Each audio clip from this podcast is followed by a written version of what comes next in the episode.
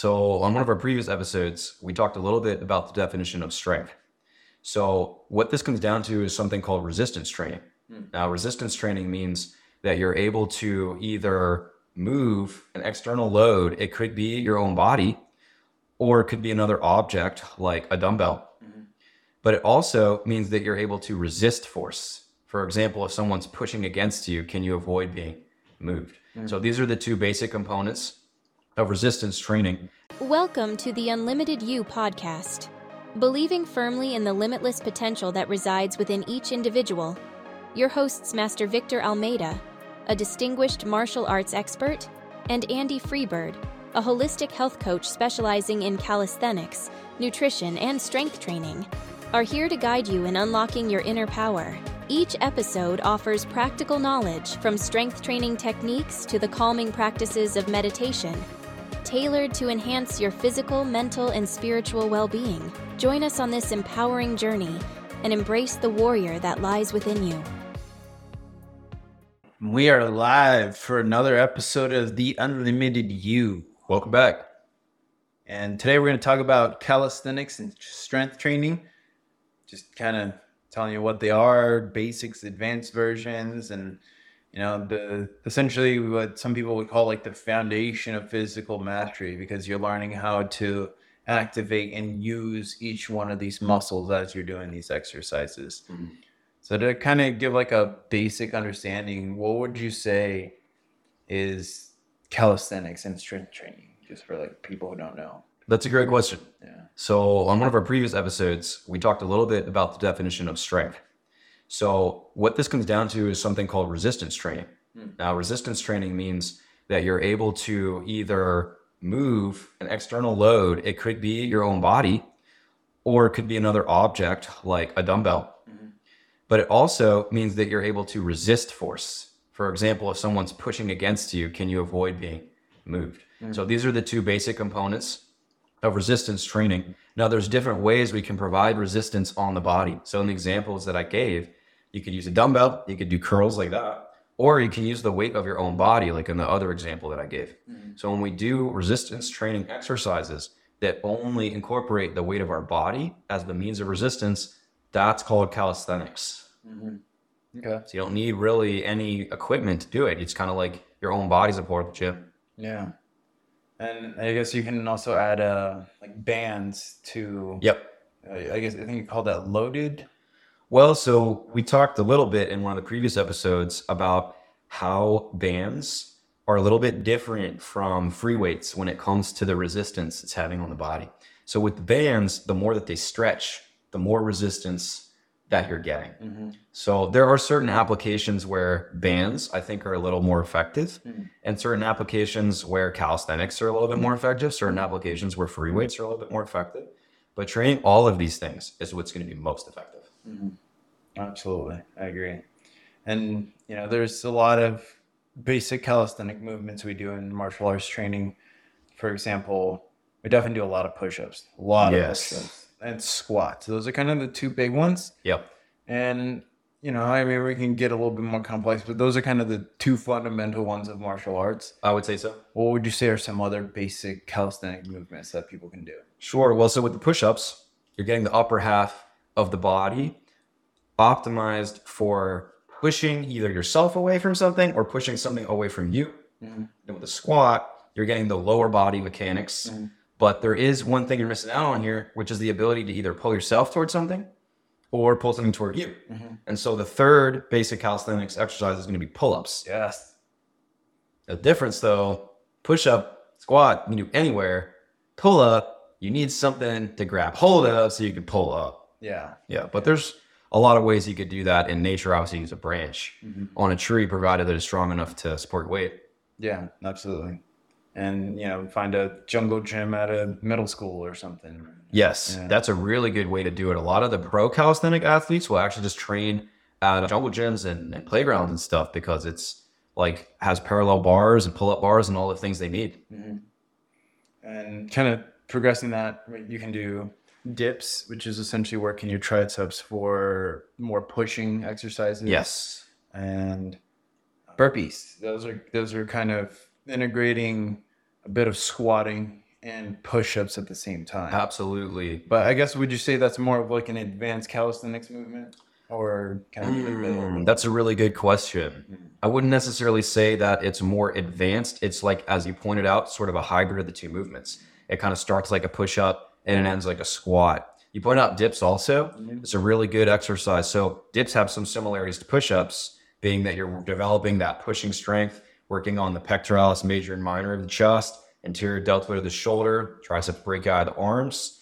However, you also have your feet as a point of contact on a push up. Mm-hmm. So in that way, the dip is similar to a pull up, where the only point of contact is your hands. There's much more of a balance, instability aspect of doing dips because you have to control your body much more than a push up. Yeah, and this is for the you know lifted up lifts at the gym. We have the bar. Mm-hmm. You can do the modified version where you put your hands here and you lift your butt forward, and Like a bench lift them with dip. Bench, exactly.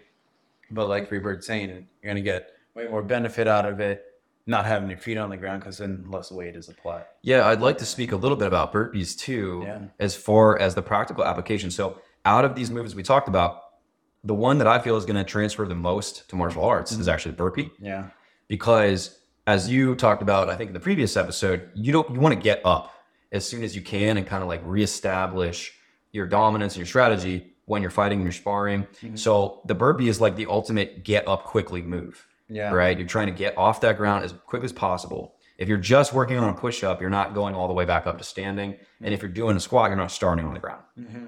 Yeah, absolutely.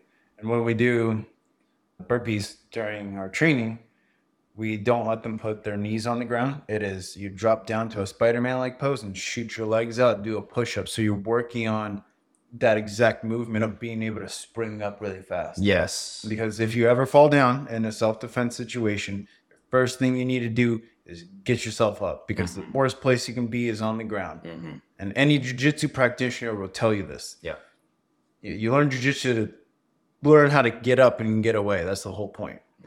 Moving into some advanced movements, like once you progress yourself in your, let's say, your push-ups a lot more, like how do you take that further? Where, or That's a great question. Mm-hmm. So the first question you want to ask yourself is what adaptation are you trying to develop that's going to enhance your push-up? Because you could make your push-ups more explosive, for example. Mm-hmm. You could train plyometrics, which would be you're pushing up as fast as hard as you can, and you could try to catch some airtime. You get enough airtime, you can throw a clap in there before you come back down.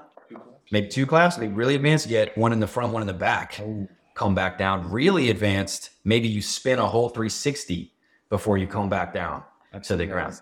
This is going to be great for martial arts because now you're explosively throwing mm-hmm. those fists, right? You could also adapt your push ups to be stronger mm-hmm. by adding weight with a weight vest or putting a plate on your back and doing it. Mm. Now, if you do this with a plate on your back, make sure you have a spotter because I've seen way too many videos of the plate. Yes. And where's it going to land? On your hand? Mm. 45 pounds on the hand? That's going to break your hand. yeah, So make sure you just have somebody there that can grab that plate if it starts to slide. yeah, And then you can also work on your push-ups for hypertrophy by kind of slowing that tempo down, getting more tension in the chest if you want it to grow more. So you can see there's all different ways that we can change the push-up to make it more challenging to get various results out of it. You want more endurance? Do high rep sets, for example. So I guess you would say uh, the slowing down one would be like a 10 second push up where you, you know, five seconds going down, five seconds going up. So you utilize Yeah. more of that control. Yeah, so typically what you want to do when you're trying to induce hypertrophy, which is meaning just to make the muscle thicker, bigger, right? Is that you want the descent portion of the exercise, lowering on a squat or lowering on a push up, to be a little slower mm-hmm. than coming back up. Mm-hmm. But one thing to keep in mind if you're trying to grow a muscle, never ever do it explosively. Mm. When you're doing that concentric portion where you're lifting the weight, don't ever explode. Still do it under control, but lower it slower than you raised it. Hmm. Interesting. So you're separating explosive muscle growth versus strength, then essentially. Yeah, well, so this actually comes down to the individual fiber types mm-hmm. in your muscles. There's some genetics behind what the fiber composition of a person's muscles are going to be given any muscle, but it's also adaptable. So the more that you train your chest for being explosive, the fiber types will start to adapt. You start training it to be more endurance focused, the fiber types will actually start to adapt. Exactly. And what can happen is it create the hybrid fiber type. Yeah. Good both. Exactly. And that's really important is to train both Yeah. because you want to be fast and you want to be strong. Yes. Just one or the other. And you know, working for push-ups, we also do pike push-ups, butt in the air, mm-hmm. just working towards essentially handstand and also the planche push-ups. Do you want to speak about those as well? I would love to. And that's an excellent point that you just brought up. I wanted to touch on as well. So, one of the ways that you can make a push up harder is changing the angle of your body. But what's going to happen is it's going to start to shift which portions of your chest and which muscle groups are being targeted Yeah. when you're training. So, basically, the more that you're having your you know feet higher, your hands lower, it's going to train more of the upper chest, and more of the shoulders. Yeah. But the opposite, the more that you kind of have your hands down here, like a dip, it's going to get that lower pec fiber more and more of that triceps mm. as well. Yeah. And that's the kind of motion you get while you're doing the dips as well. Yes, Yeah. absolutely. And as far as growing the chest, those down pressing movements tend to grow the chest a little bit better, but they won't target that upper chest as well. So the best thing is to do all of these angles. Then you're stable, you're strong on all of them, and you'll have even development of the muscles. Yeah. Absolutely. I think you did also ask a little bit about some of these static holds as well. Um, so if you want, I can go into that. But where would you see before you go into it? Where would you say like planche push-ups fits into all of that? That's a that's a great question. So the planche, for those who aren't familiar with it, it's a gymnastics move where you have your hands on the floor as your base of support, and that's your only point of contact. Your whole body's off the ground. However, your body's not vertical like a handstand; it's actually out horizontally. This makes it really hard because your feet are so far away mm-hmm. from your point of contact that there's incredible torque happening. And you need very, very strong shoulders and core Yeah. to be able to support your body weight in that position. That's that can be done statically or dynamically. dynamically as well. Something that surprises people often when they learn this is that the dynamic version is actually easier. Hmm. It's easier because you don't have to hold that super high torque position at the top the whole time. Mm-hmm. Okay. Right? When you come back down to the floor, it's like you're getting a break Yeah. in between every rep. Okay. And I guess this is a good transition into those static exercises you're mentioning. Yeah. Yeah. Yeah. So you might you might think you want to work on developing the planche first and just holding that. But from my understanding, now the planche push-up is not something that I've personally worked on. Mm-hmm. I did have a, a straddle planche hold at, at one point, probably a little rusty on that. I could probably get it back in a few weeks if I really practice. But I never personally worked on the planche push-up. What I have learned from talking to other people though is that a lot of people get that move first. Hmm. So what you want to do to develop that move is essentially just work with your push-ups on when you're placing your hands, put placing them lower and lower Yes. relative to like your waist. Normally when you do a push-up, they're right where your shoulders are. Mm-hmm.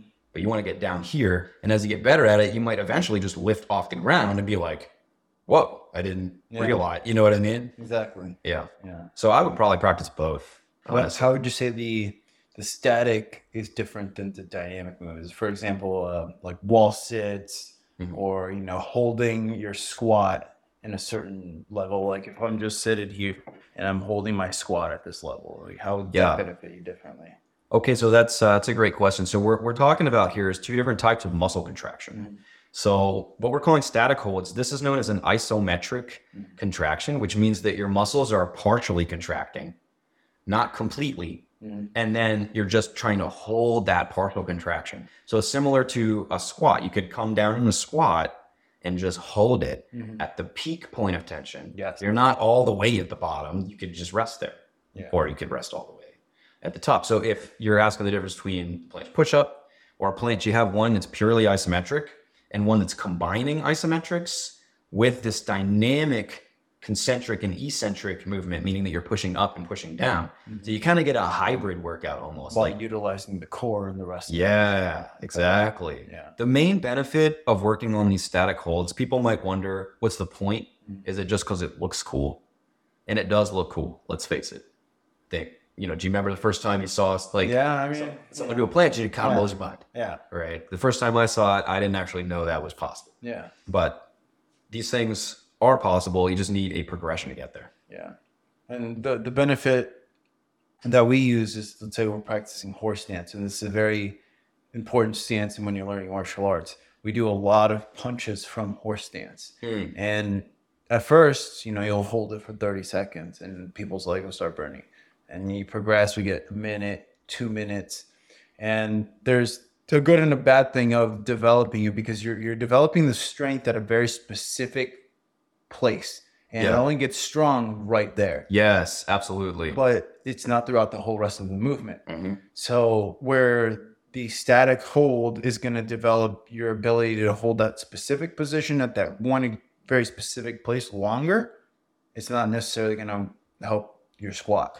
Yeah, and that brings me back to what I was going to say about what's the point of these holds? Is it just because they look cool? It's actually because it builds stability in the joints. So with like a planche, for example, your spine is a series of joints, mm-hmm. and if you can hold that position right here, right, this is peak shearing force. Mm-hmm. So what that means is like when you're balanced like this, you know, for anyone that can do a handstand, people that can't do a handstand, they usually think it takes a lot of strength. It really doesn't. It just is balancing. Yeah. But the more that you start to angle like this, the shearing force, because gravity's going straight down, Yeah. is amplifying.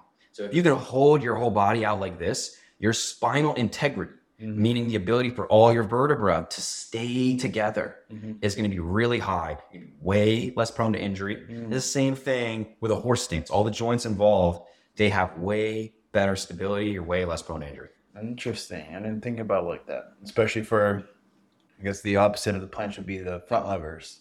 Yeah, it's like upside down planche. Yeah, that's that's very interesting. I didn't think about that. So for those that don't know, it basically looks just like a planche, but as Victor said, you're upside down, and in this case, you're holding exactly a bar. yeah. And I'll tell a very short story here. Victor set up this awesome pull-up, dip bar, push-up combo at this event we were at, and a couple athletes came by, Oh yeah. and one on each side. Now, if only one had done it, it would have tipped the whole thing over. Yeah. So they had one on each side, and they both did a front lever at the same time, counterbalancing each other, and it was just an awesome sight. Yeah, that was amazing. Yeah. And that's a very hard move to hold, dude.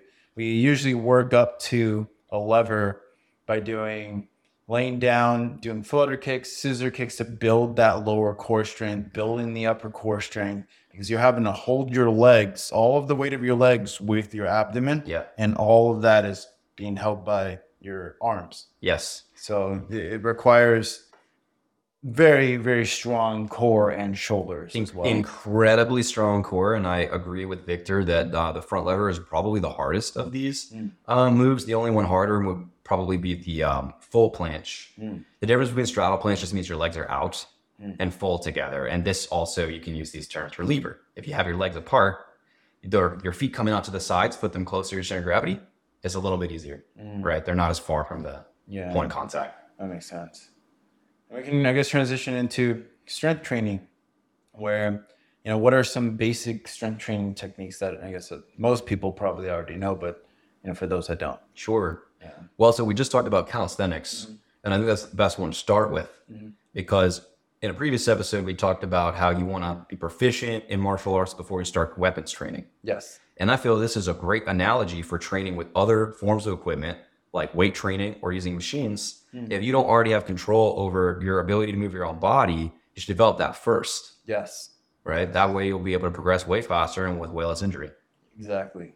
Absolutely. Like deadlifts, for example. Yes. If you don't have the ability to keep your spine still, which you learn when you do push-ups, you learn it when you do squats. You want to be wobbling around all over the place. You're most likely Yeah. going to hurt yourself when you go to deadlift. Yeah, so that's an excellent example. Mm-hmm. So I'm going to use the example of a bench press mm-hmm. versus a push up. Okay. You could think of a bench press almost like an upside down push up, but rather than pushing yourself off the ground, you're pushing the weight toward the ceiling. Yeah. Right. But the main difference here, the reason that the push up is more athletic of a movement is that you have to keep your spine straight and activate your core. You're literally activating your posterior chain, meaning the muscles on the backside of your body mm-hmm. from head to toe Yes. the whole time. When you're doing a bench press, your whole body's basically relaxed except for the muscles that are moving the bar, your pecs, shoulders, triceps. Mm-hmm. Of course, you're going to brace with your core, but not anywhere near the way that your core is going to activate on push up. Interesting.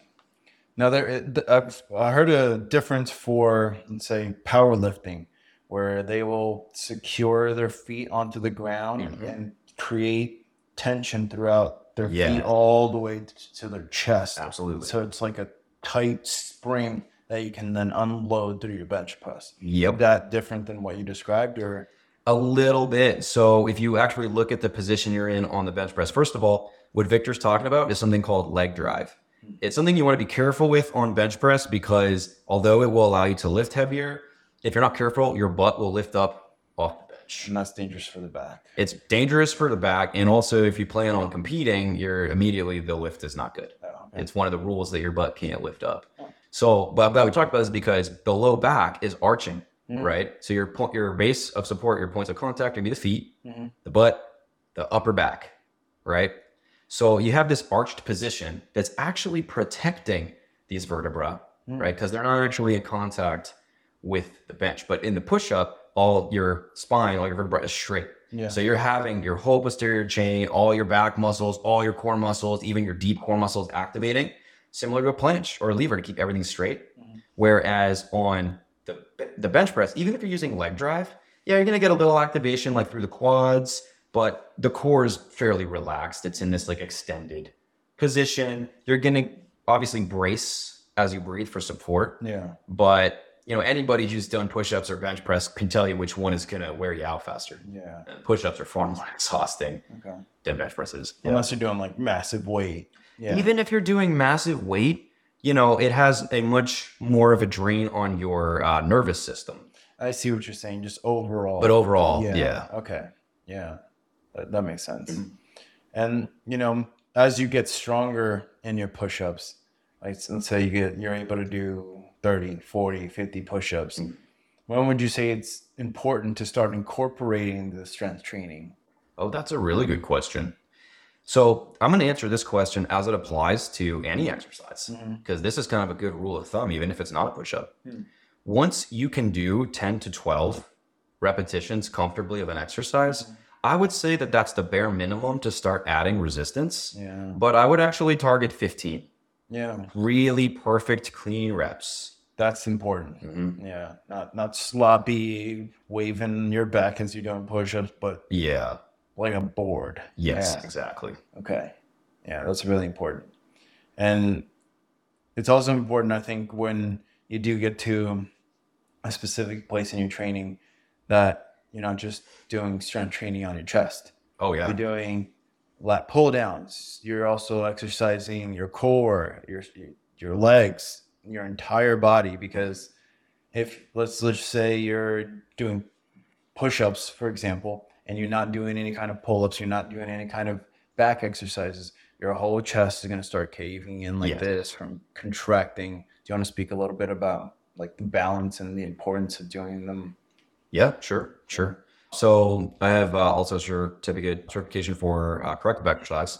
A lot of times, the problems people have in their bodies is caused by strength and muscle imbalances. And so, if you're not training your entire body for strength and for hypertrophy, you're going to inherently develop these muscle imbalances. Also, every athlete, even if you do train all these things, they have imbalances. Yeah. So it's almost like you have to do it knowing that even if you do it, it's still not going to be perfect. Yeah. Yeah.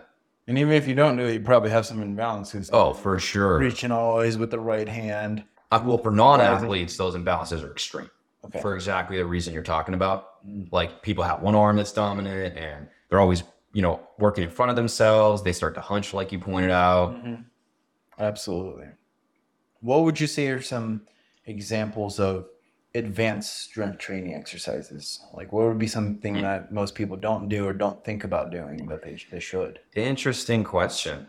I think what I would say is that what most people don't do and probably should is incorporate these different ways of resistance training rather than just gravitating toward one. Yeah. Most powerlifters are terrible at calisthenics, and mm. most calisthenics athletes are not particularly strong in the big three lifts of powerlifting, which is bench press, squat, and deadlift. Mm-hmm. So I would say if you're an athlete, train all of these different modalities of resistance training that will optimize your ability to compete and perform.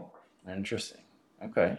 Yeah, to, as far as advanced strength training, I try not to overcomplicate things. Yeah. The, the truth is, if you want to develop pushing strength as quickly as possible, bench press. Bench press. If you want to develop leg strength as quickly as possible, squat. Mm. There's no need to reinvent the wheel, but what most people do is rush into these things without, like I said, a calisthenics foundation, mm-hmm. And they're you know they don't have good mobility and flexibility to begin with. Those are limiting factors. So get those things checked off first. So I'd almost say then that the advanced version of it would be incorporating these different types and then also targeting you know, strength by doing smaller sets and, you know, circling in their hypertrophy where you're getting stronger, you're also building muscle mass Yep. and you're stretching, but doing all of these things collectively. Absolutely, because they all kind of feed into each other mm-hmm. and holistically synergize each other. Yes. I also want to put powerlifting. I actually want to say I'm putting that in the advanced category. Mm-hmm. If you don't have basic, you know, athletic skills like the ability to, you know, do 20 push-ups or do 10 pull-ups, I'd probably start there. Yeah. I wouldn't even consider powerlifting yet because you need to be able to move more safely and have stronger joints and just overall better health. Yes. Yeah. Okay. And you know, for the accidents that can happen, how do you prevent accidents? Like you're lifting too too much, or like you know, how do you how do you keep that from from happening? Is there a, So what you're really trying to do is you're trying to keep these things at a minimum. yeah even if you train as intelligently as possible, you're going to get these kind of little micro injuries that heal quickly. We're trying to avoid a traumatic injury that's going to take a long time to recover or maybe not ever recover completely. yeah Right. So, one thing we want to keep in mind is prioritizing form. Mm. Form first and foremost. And the heavier the weight is, the more important that that is. Mm-hmm. I would also say be mindful of progressing in strength, particularly with powerlifting yeah slowly because connective tissue like your tendons and your ligaments they don't thicken and strengthen as quickly as the muscles do that's a good point. You might feel like oh i can bench press 300 pounds now but then you go to do it and the connective tissue holding maybe your infraspinatus in place gets compromised tears off bone mm-hmm. needs surgical reattachment now you're never going to be able to bench press as easily Yeah, that would be horrible. Yeah, that, that's you want to avoid that. right okay. And would you say that like resting in between sets is important here? oh yeah Okay. You want to go a little bit more into like when and how much you should rest in between your sets for the different types of workouts? Sure. Yeah. Yeah. So really what you want to do if your goal is like strength or skill training, mm-hmm. you want to rest as long as you need to be able to duplicate the quality of your first effort. Mm. And you can like understand if you're doing too little or much of a rest by just doing a simple experiment, like do a set of push-ups, mm-hmm. set a timer for a minute, do another set of push-ups. Mm-hmm. Did you do the same number or did you gas out a few reps less? Mm. If you gassed out a few reps less, you probably need to rest a little longer. Yeah. The only exception to this, I would say, you don't need to be as mindful of this with hypertrophy training. Yeah. You're right. If you get shorter rest periods with hypertrophy training, you're going to get more tension in the muscle. And the research being done on how much weight you actually lift or how many reps you do with hypertrophy shows that those factors aren't that important. Mm-hmm. The, mo- the main factor in growing the muscle is how much tension you actually get in it. So shorter rest is better for that. And that's a, another good point you bring up is tension while you're exercising. And let's say you're doing curls and you bring it all the way down to not relax the arm and to keep the tension in the exercise Oh. throughout the entire movement. Yeah, that's a great point. Sometimes you want to do that and sometimes you don't. Okay. So if you're trying to grow the muscle, you want to do exactly what Victor said. Mm. You want to keep the tension the whole time. If you see pro bodybuilders train, sometimes what they'll do is they'll never actually lock the joints out. Mm. When they bench press, they'll stop like here with a slight bend in the elbow so that they're getting a little more tension. Mm. Once you're locked here, it's more of a balancing act. Yeah. Yeah. Exactly. It's almost like a rest up there. But there is a time where you don't want to ma- maintain the tension. Hmm. The best example I'll give is the deadlift. Okay. So the reason it's called the deadlift isn't because you feel like you want to die afterwards or because it's going to make you better at lifting a heavy dead body. okay. It's actually because you're starting from a dead pause, meaning that you didn't get to load the spring 1st mm-hmm. Every time you do a squat, when you come back down, it's like loading a spring and you're taking advantage of something called the stretch reflex because your body's elastic. Yeah. This is why sometimes people squat more weight if they drop if they drop uh, quickly because they almost bounce Yes. out of it, or maybe you've seen a bench presser bounce off their chest, which is why in powerlifting you actually have to pause it here for the lift to be valid. Yeah. So sometimes we actually want to release the tension so that we can develop more powerful concentric. You could try this with a push up. Every time you come to the ground, go limp, Yeah. then push off as hard as you can. Exactly. Yeah. Interesting. That's a good point. And do the amount of sets also come into play? So, mm-hmm. you know, Yeah. I know sometimes some people back in high school we used to do three sets, but a lot of recent studies have people doing four or five more sets. Where Yeah. not on the I guess not on the reps, but how many sets you do and how does that play a role? So this is actually a really important question, and this is something that I personally have a lot of interest in and have done a lot of research on. There is no magic number of sets. yeah. People want to just find that perfect template that's going to get them whatever result. What it really comes down to is your body's ability to recover. Hmm. So, a good general rule of thumb if you haven't done a particular exercise before, even if you're already an athlete and you're fit, hmm. just do one set. Hmm. You don't know how it's going to affect you. Especially Yeah, gauge it the next day. Now, as a general rule of thumb, you should be recovered within about 48 hours. So, two days from the workout, mm-hmm. whatever muscle or movement you did, you should feel ready to go again. Mm-hmm. If you're not, you overtrained. yeah. Now, the fastest rate at which we can develop strength, hypertrophy, whatever these things are, is going to be the maximum amount of training that our body can recover from in 48 hours. Hmm. So, if you're never ever sore, you're probably undertraining. But if you're sore more than a day or two, you're overtraining. Keep in mind, this is a moving target. Mm-hmm. Your body's ability to handle more sets increases over time. Mm-hmm. So, progress slowly. Once you're able to do one or two sets, maybe a week or two later, you add another set. Yeah. And one of the things that can really affect your soreness level, I, I guess two things would be stretching after you exercise and then also taking the right nutritions like protein and hydrating after your exercise can significantly reduce your soreness level. And yeah, I don't know if you want to speak about that a little bit. We'll have a full episode on nutrition, but Sure. I'll give the basics. Yeah. Yeah. Because recovery is paramount to success in progressing in strength and resistance training. Mm-hmm. Now, there's a few supplements you can take that will help you. Obviously, protein, like you said, Mm-hmm. but I would say as well, collagen peptides are really going to help you. Yeah. If you try to eat collagen proteins, they're not that bioavailable. So you want to get them broken down into the peptides already. Okay. The reason you want this is that that's actually what your tendons and ligaments need to repair themselves. Uh, obviously, sleep super important. Hydration, like you pointed out. Resting, meaning like don't go and use your body and burn yourself out. And things like massage, promote blood flow. And I would say, last but not least, vitamin C. Vitamin C has been shown to dramatically decrease soreness, speed up recovery, okay. and has actually been suggested that maybe it might even impede hypertrophy oh. because it reduces soreness and helps you recover so fast that it actually is like reducing that damage of the muscle that thickens it.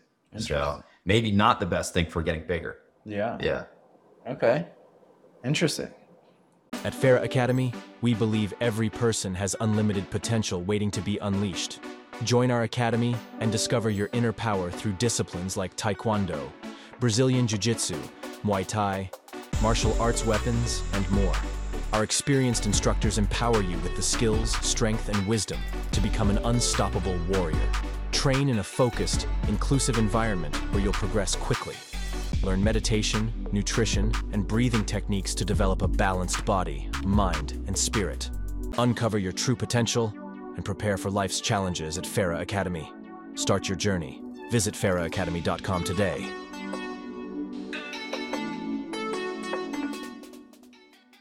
And you know, when when we do exercise, let's say you do arms one day, a lot of people may want to, oh, I want to get big giant biceps. Let me do a bunch of curls every single day. Yeah. You know, and there there's some exercise programs that I've seen that they literally have you do that. Would you say that's a good thing or a bad thing? To uh, There's more than one way to pet a cat. yeah, It comes down to total weekly training volume hmm. because you have people on one camp that are like, you should train fewer sessions and a ton of sets. Hmm. Then you have other people that say you should train higher frequency and maybe even every day, hmm. but the total workout is shorter and the number of sets is a lot shorter. yeah, These generate really similar results. I mean, I've done six day a week training, three day a week training. I've done one day a week training. I've had almost the same results with all three. okay. I just increase the duration of the workout and the total volume if I have less days per week. Interesting. Would you say there's a greater risk of injury if you're doing really big strength workouts on one muscle group repeatedly throughout the whole week? Like if I just do arms two days in a row, Mhm. it's more likely I'm probably going to hurt myself because I've just ripped those muscles and they're slowly rebuilding. Well, so it definitely comes down to how hard you're training hmm. and what specific style of training you're doing. I wouldn't recommend doing high weight training hmm. on the same muscle group or movement more than once a week. Yeah. Also, I would advise if you're going to go into the gym and your plan for working out that day is powerlifting, I would probably focus on just one area. Maybe you go in the gym, you say, Today I'm going to get better at bench press, mm-hmm. just bench press. Mm. Maybe spend an hour just doing bench press and taking long rests, you know, three minutes, maybe even five minutes, mm-hmm. working up to a maybe a two or three rep set. Obviously make sure you have a spotter mm-hmm. and somebody that is strong and experienced in spotting. Now, would you also include the secondary muscle group? So, for example, Yeah. bench press would be the chest and also the triceps that day. So there's two different schools of thought. I'm in the camp that is where you're headed with this, where you kind of train the other integrated muscles. Mm-hmm. Then other people are just more old school. They're more minimalistic. They just go in and they just deadlift or they just bench press. What you're talking about is called power building, mm-hmm. where essentially you hybridize powerlifting with more sort of isolating exercises. Yeah. Maybe after you do the bench press, you get on the cables and you do the flies like this to really build up the chest. Up. Yeah, maybe you do some triceps push downs to work on this, hmm. you know. But I wouldn't then say, okay, now that I've done that, let me go deadlift. Yeah. Now let me go squat really Yeah. heavy. Like your body's gonna hate you for it. Yeah, I agree with that. Absolutely. Absolutely. And as you're exercising, your brain is getting more used to sending these signals to utilize those muscles. Uh, We call it a mind muscle connection. And for example, like let's see when you do a normal pull up on a straight bar versus when you do pull ups on the rings. Mm. How is the mind muscle connection different, especially in control and stabilization? Hmm. And how does that increase through doing calisthenics and weight training? That's a great question too. Uh, so the mind muscle connection we often hear talked about in bodybuilding. You know, I think it was Arnold Schwarzenegger that actually popularized this expression.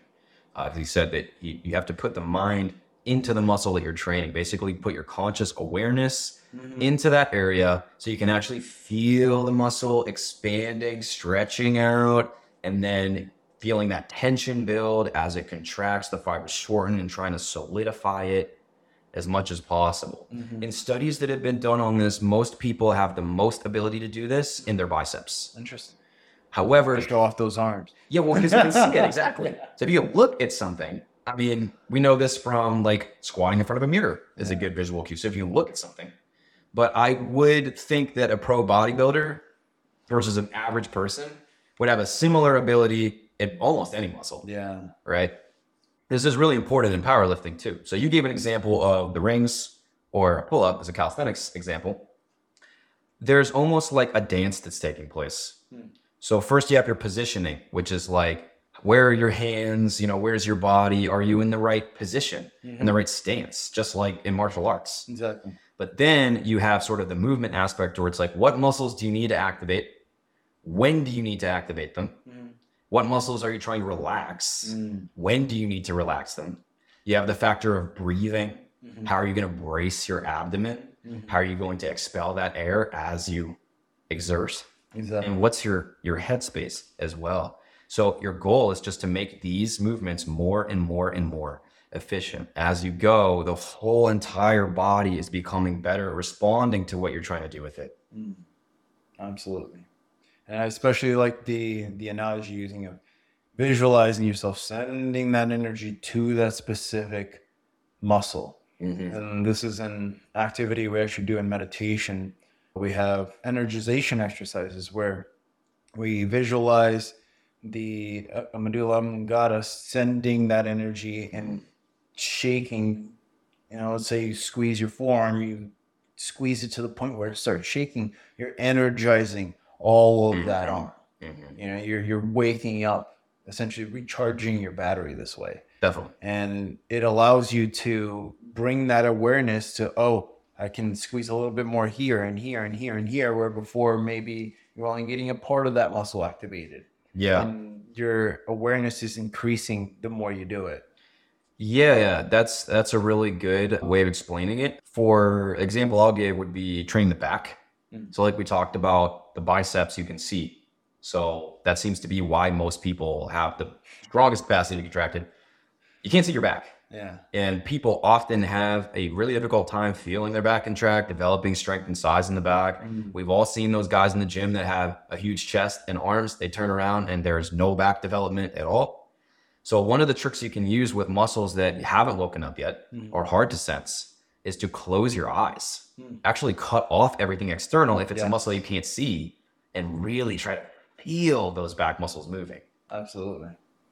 And if y'all want to try this real quick, we can do one of these very. We can do this while seated. While seated. If you're driving, don't close your eyes, please. Yeah, definitely. Keep your eyes on the road. Uh, one of the our ex- energization exercises, like if we close our eyes and you imagine, and you're gonna shake, you're gonna squeeze the left forearm and the left calf at the same time, and squeeze tight enough that it starts shaking, and then let it go.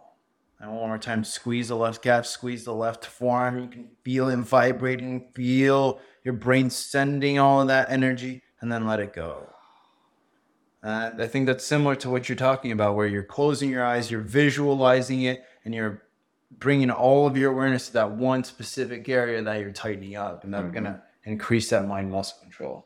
Yeah, and for anyone interested in this, this concept is called muscle control, as I just said. It was actually popularized by a guy named Maxick in the early previous century, hmm. and he wrote many books on the topic. His body was incredibly muscular, developed, and strong, and the basis of his training wasn't weightlifting. Oh. It was what you just taught us how to do. Okay. He practiced being able to expand and contract his muscles with his mind as strongly as possible. He also lifted weights, but he said that this was actually the main basis of his training. Hmm.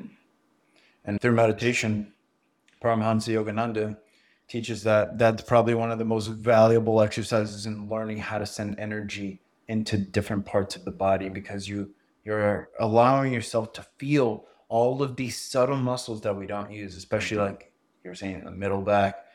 I have a hard time squeezing the right side of my neck, and I've been working on that because Yeah. the left side squeezes it really hard, but the right side not as much.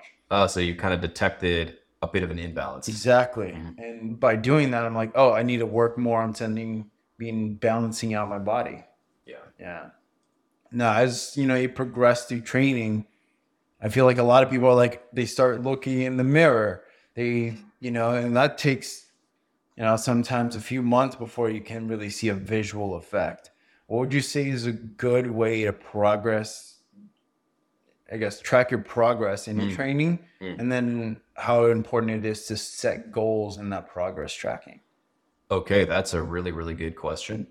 Now, when it comes to tracking progress, are you talking about hypertrophy progress? Let's call it strength and mobility. Okay. So, strength is something that we can't physically measure. Hmm. And so, what we want to do is we want to periodically test our strength by doing a one repetition max. Or if you want to be on the safer side, you could do a two rep max. Mm-hmm. And then you could infer from that two rep map, two rep max, we could put that in a one rep max calculator. And it'll be pretty accurate. The more reps you do, if you try to put that in a one rep calculator, it gets increasingly less Okay. accurate. Now you don't want to one rep max all the time. It's a huge strain on your body and nervous system. Yeah. And this is when you absolutely need a spotter. And if you're strong and you're squatting a one rep max, make sure you have more than one Yeah. Uh, spotter as well. But so periodically you're going to check in, you're going to do a one rep max test and see where you're at with that. Okay. Yeah. If you're measuring hypertrophy, actually, a tape measure Hmm. is your goal because you're going to be want to measuring like your waist. Hmm. Ideally, you're going to be wanting your waistline to get smaller, Hmm. right? But you're going to be wanting to measure your thighs, your chest, your biceps to see are those actually getting big. That's going to be a lot more accurate than stepping on a scale and just telling you how much you weigh. Interesting. Okay. Because as you exercise, let's say you do have a little bit of fat, that fat's going to be burning. You're going to be putting on more muscle, and that muscle per, let's say, size denser, it's going to weigh a lot more than your fat. Mhm. So rather than you know losing weight, you might actually be gaining weight, but Mhm.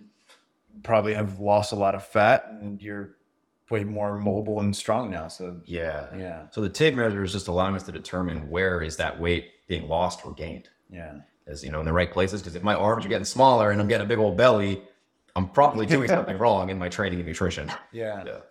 and I guess the, the those goals depend on what you're going for. Mhm. For if you want to look better and look bigger, you're probably gonna be measuring these specific body parts in order to see that return. Mhm. While let's say for martial arts, we usually establish a push-up count. We start off 20 push-ups is our white belt requirement. And once you get to I think brown belt, it's like 75 push-ups. And being able to do a certain amount of push-ups Mhm. as you're progressing. So and so here we have another example, which is endurance, Mhm. that is also not physically measurable. Yeah. So by physically measurable, what I mean is like you know measuring your bicep. yeah. Now, what Victor's talking about is called an AMRAP, as many reps as possible. Mm-hmm. And that's how you're going to want to test where your endurance is at. And push up, pull up, do as many as you can. How'd you get? Try it again a few weeks later. Did you get more? Exactly. Exactly. And if you're training, that number should be progressing. It shouldn't be going down. Yep. And if it is, then you're doing something wrong or you're not exercising with good form. There is one factor, Yeah. though, that I will point out because I do agree with what you're saying. Mhm. But if you're rapidly gaining weight, that will make these body weight exercises Yes. harder. So you might think you're getting worse at them because I've experienced this. You're actually getting better at them. Yeah, absolutely.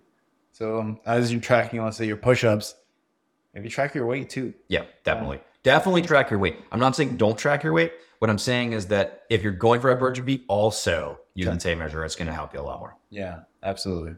And I've noticed, you know, when I've lost weight, I can do more pull-ups.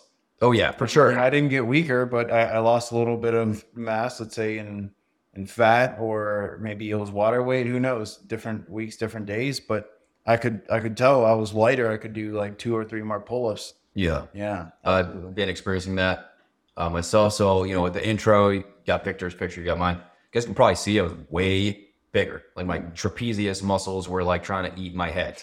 You know, so at that time I was a lot stronger, but I think I have about 15 pounds less muscle now than then. But when I rock climb now, I feel like Spider Man. I mean, I feel so much lighter and more agile. interesting. Yeah. So the bulkiness can sometimes reduce mobility. Big time. Yeah. And, you know, for, for what we're going for, at least in martial arts, we want to maintain that mobility while keeping that strength. And that's a really important balance to keep in mind. Mm-hmm. Yeah. and where where kind of is that sweet spot mm-hmm. is something to to really consider because obviously the bigger and heavier you are the more powerful you can be but you're going to slow down Yeah. And that, that's something that is really important when you're getting into this kind of training is you want to know where you want to go so that you can set the proper goals and track your progress while you're getting there to know if, oh, I'm working too much on my strength. Mm-hmm. Oh, I'm doing too much hypertrophy and I'm not getting enough strength. So you want to make sure that you have the right goal set and the right, you know, training program, which is where we come in, to make sure that you're getting to this place. Otherwise, you're gonna be doing like 50 push-ups, building a strong front body, becoming all lopsided, and then you know you start having these body pains that you don't know where they came from before. You know. yeah. Yeah. something i'd like to add on to that is that making progress is exciting so unfortunately people have a tendency to lean into what they're already good at and away from what they're not mm-hmm. it's really important to be self-accountable and really put your weaknesses at the top of what you're focusing your training on Yeah, that's important. Yeah. Especially like if you know you can do some push-ups, maybe you should work on more of your lower body if you've never done squats before. Okay, so remember what I said about the guy that's got the big chest and no arms, no back? Well, oh, you you no legs either. yeah, so that's the number one offender is, you know, don't skip leg day. that's my favorite. Leg day is my favorite. I would say leg day is the true test of mental fortitude. Oh, yeah. yeah. you need a lot more of a powerful will to get through a leg training session than an upper body workout. That's true. That is true. And all of these really enhance your martial arts training because the the stronger of a push-up you can do and the faster you can exert that power. Let's say you can push yourself up to a standing position, which is would be incredible. You can punch faster. You can deliver more power into each strike. Mm-hmm. Let's say you can do a squat and squat jump tuck over, you know, let's say a four foot fence. You're going to have more explosive power while you're delivering these kicks. So the the strength training and the calisthenics become essentially a foundation in progressing in making the martial arts effective. where if you're, I think you mentioned this last time, if you're just stretching and you're not doing these strengthening exercises, you're probably going to get weaker. Yeah. And then your ability to defend yourself is going to start to go down because, you know, at, at some point, big people have a very big advantage when it comes to self defense. That's true. And especially when it comes to grappling, if they can get on top of you and you are not strong enough to be able to establish, you know, some kind of better uh, positioning, like it's kind of done, you're, you're done. So, Absolutely. You won't even be able to breathe. yeah. Yeah, absolutely. And as you're training, you know, a lot of people that they get kind of used to a routine. Like, you know, I do 40 push-ups every day, and oh, I run three miles every day, and then they'll hit this plateau where mm. you know, their time isn't getting shorter. Mm. They can't progress as much. What would you say is are good ways to overcome hitting these plateaus or to avoid them altogether? So if I gave a single answer for that, it, it just wouldn't be accurate, right? So every plateau is a little different. There, you know, what's causing you to your progress to halt might be something totally else from what's causing someone else to halt their progress in the same thing. So you want to really take a close look at your training, your nutrition, your recovery. You start there and say, is there anything here that I could be doing better? You know, maybe instead of getting six hours of sleep, let me try to get eight hours of sleep a night. Uh, another thing I've noticed personally is overtraining. Hmm. Some people don't realize they're overtraining, Yeah. right? So, like for me, if I give myself maybe two or three days of recovery after I rock climb, for example, I feel like I can go again. I feel normal. Hmm. But in fact, if I wait an entire week, I'm much better at climbing. Yeah. So it could even just be that you're just not resting long enough. Yeah. Hmm. But I would say like this is where uh, Victor and myself come in. You know, if you reach a plateau and I'm able to actually look at how you're training, how you're eating, how you're recovering, it's going to be very easy for me to figure out what is causing this and how do we break through it. And uh, would you say that rotation of routines and exercises is also critical to this? Yeah. Yeah, that's a great point. One of the things that can cause uh, plateauing is kind of just stagnancy of just doing the same things over and over again. When I progressed the most in uh, pull up endurance, what got me to break through my plateau was every set, I completely changed the way I was doing the pull up. Maybe the first set, doing chin ups, then maybe I'm doing neutral close out here, maybe I do wide on the next one. Mm-hmm. And after I did that, just a few weeks, I was able to hit 27 pull ups, no problem. Nice. Before that, I think I was kind of plateaued around like 20. Hmm. So huge increase just with changing things up. Yeah. And that that changes not only the major muscle group being used, but maybe it loads the secondary supporting muscle groups for your pull-ups where you're using more of your bicep or maybe using more, you know, both of them equally as Yeah. you're changing and rotating your grip. Yep. Yeah. Because each variety is going to bias a little bit more one muscle versus another. And did uh, adding weights to these things also help change? Like, let's say you you did uh, strength training for a week and then going to hypertrophy training for another week, or let's say three weeks in a row. Uh, how would that have an effect? Well, the body responds to what you're doing to it. Yeah. So, you know, if you're trying to do a ton of pull ups, your body's going, well, I guess he wants to do more pull ups. We should create this adaptation. Yeah. But if you're trying to be stronger, it's going to do that in regards to strength. What I found was that when I started really prioritizing strength training as far as pull ups, you know, I put a belt on and put uh, some plates on the belt and do pull ups. I got way stronger and it made doing a body weight pull up feel like I weighed as much as a feather, mm-hmm. but I couldn't actually do that many Interesting. because I wasn't endurance training. So you really need to train all these things. Like when I could do 27 pull-ups, I couldn't do 90 pound pull-ups. When I could do 90 pound pull-ups, I couldn't do 27 pull-ups. That's really interesting. Mm-hmm. Yeah. So you want to essentially do both. Yeah, un- unless you just don't care about one adaptation or another. Just understand if you don't, it's like use it or lose it. Yeah. Yeah. Okay. I've noticed my my strength on my lat pull down has increased, and my first I want to say five pull ups are a lot easier, feeling almost feather like. Yep. But my my endurance is still the exact same, so I, literally felt that. Mm-hmm. Yeah. It's misleading because you think you do these first few reps, and you're like, oh, Oh, it's easy. this is easy. I got this. And then you're like, oh, wait, no, I don't. Yeah. Yeah. Absolutely. Absolutely. And, you know, where to exercise, like for at least my clients, currently I'm teaching online. So they have to get their own their own equipment, mm-hmm. train with us. That's essentially like having a mat, either dumbbells or a bar. And we, we're essentially having them get a pull-up bar of some kind mm-hmm. to exercise the back.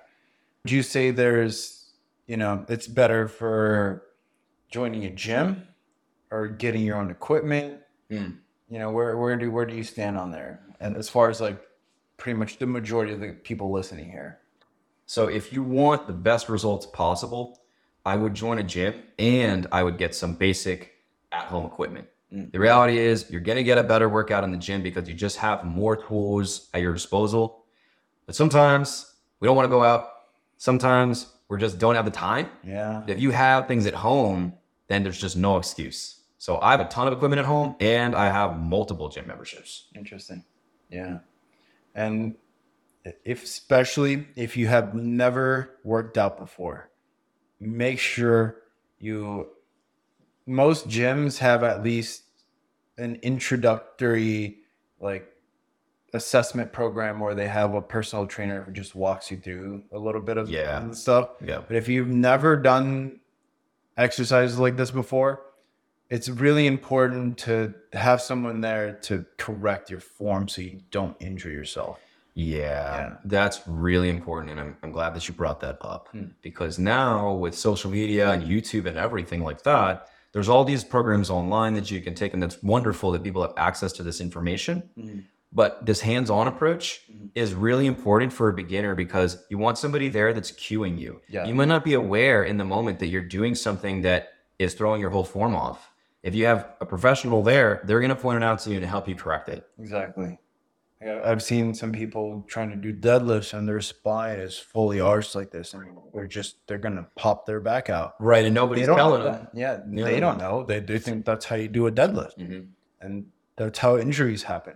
So if if you're gonna jump into, you know, going to a gym or buying equipment, and let's say you get one of those phone apps, there is a chance that you might end up injuring yourself because you don't have someone there guiding you, and that's where our training comes in really handy. Where Andy can walk you through doing all of these things in that format. Like, say you're doing a kick, I'm going to tell you exactly what your body posture needs to be so that you don't overexert and put too much strain on a certain ligament and pull something.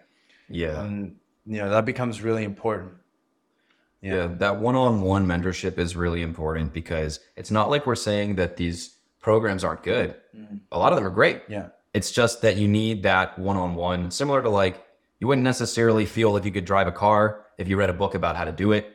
If you had somebody helping teach you, like an Yeah. instructor, you'd feel a lot more confident. At least the basics. At least the basics. Very yeah. there's not many basics to go around.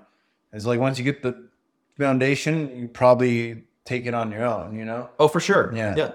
And I think a truly good trainer is really more of a teacher. Mm-hmm. You know, they, they want you to take those training wheels off and leave leave the nest and take flight. Yeah, absolutely. Absolutely. And do you have any personal experiences through through weight training, either in like making really quick progress or through injuries that you want to share? Mm. Yeah. Yeah. But quite a few, but I'll, I'll limit it to like one or two here. yeah. So I started doing all this stuff because when I was, I think, sometime around 19 and 20, and I kind of like finished growing into an adult, my adult body, I developed some kind of uh, connective tissue disorder. I may have mentioned this before. I have it throughout my whole body. In my hands, it's known as Dupuytren's disease. It's also known, I think, as Vikings disease or the, the curse of the Vikings. It pretty much only happens in people of Northern European descent, uh, males. The connective tissue in my hands thickens into these kind of nodes that if I don't practice flexibility and strength over time, my hands are just going to stay closed Oh. which is not ideal, obviously. So I can't. I never imagined that I would be able to do any of the things that I've done and can do today athletically. I'm telling you guys this because no matter where you're at, you're going to be dumbfounded if you stick with it after a relatively short period of time, even just half a year, like six months, you're going to turn around and be, whoa, I had no idea I was capable of these things. Absolutely. Absolutely. Yeah. I started strength training in high school for football. I mean, you go to anybody who plays football knows they, they throw you in the weight gym. Of course. They're like, go lift, get Yeah, yeah. strong. You need to move people. Yeah. So I, I went from like a little stick of a sophomore to my senior year. I had all these stretch marks on my thighs, in here on my shoulders because Yeah. I, I gained so much mass so fast. So, yeah, yeah. ended up stretching my skin, Mhm. and that that's definitely something that a lot of people don't consider when they're lifting. Mhm. Is oh, I'm gonna get bigger if I do strength training or hypertrophy training. Mhm. Now, for women especially, I kind of want to point this out. Just because you lift doesn't mean you're gonna look all bulky and strong. Oh, yeah. It depends on the type of lifting you do, and it depends if that's your goal. Because if you don't want to look all bulky and big, then you don't have to be. You can still be strong and sexy and slim. Absolutely. You know, you don't have to compromise that, and that's definitely something I wanted to share.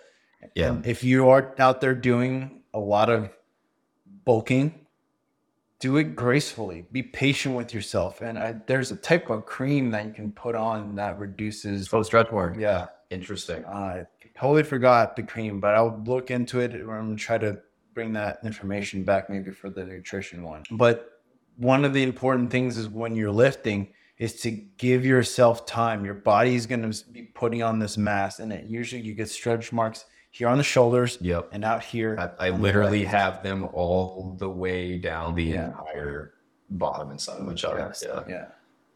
And the let's say that you have a lot of fat and you're trimming. That fat and this pushed the skin out and it's it's gonna be a lot more skin, right? Mm-hmm.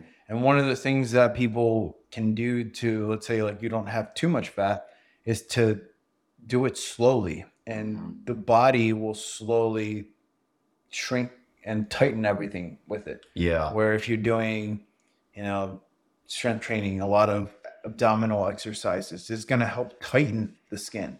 And especially like while you're aging you have that flap under here doing push-ups and Yeah. dips is going to help tighten that skin and keep everything nice and tight Yeah. it's there's two worlds where if you do it too fast you're going to get stretch marks if you don't do it and you're losing weight you might get flabby skin as well Yeah. yeah I personally kind of view stretch marks as a badge of honor. yeah So, but if you're worried about that cosmetically, I think like yeah, the cream sounds like a really good move. Yeah, and I, I forgot the name of it, but yeah. And as far as strength training, right? You know, like you said earlier, if you don't use it, you lose it. Yeah. Where I, I think if I don't lift or train for more than two and a half weeks, if, if I take a longer than a two week break, I feel myself getting weaker Mhm. immediately. I think the, the longest I've gone is two weeks, and after that, like I immediately start to see a difference when I go back to the gym.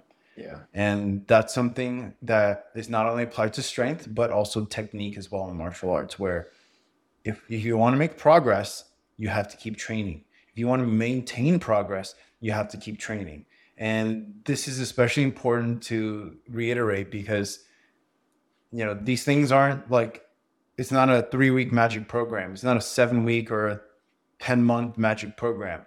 It's a lifestyle you're creating for yourself to maintain your health, to increase your health.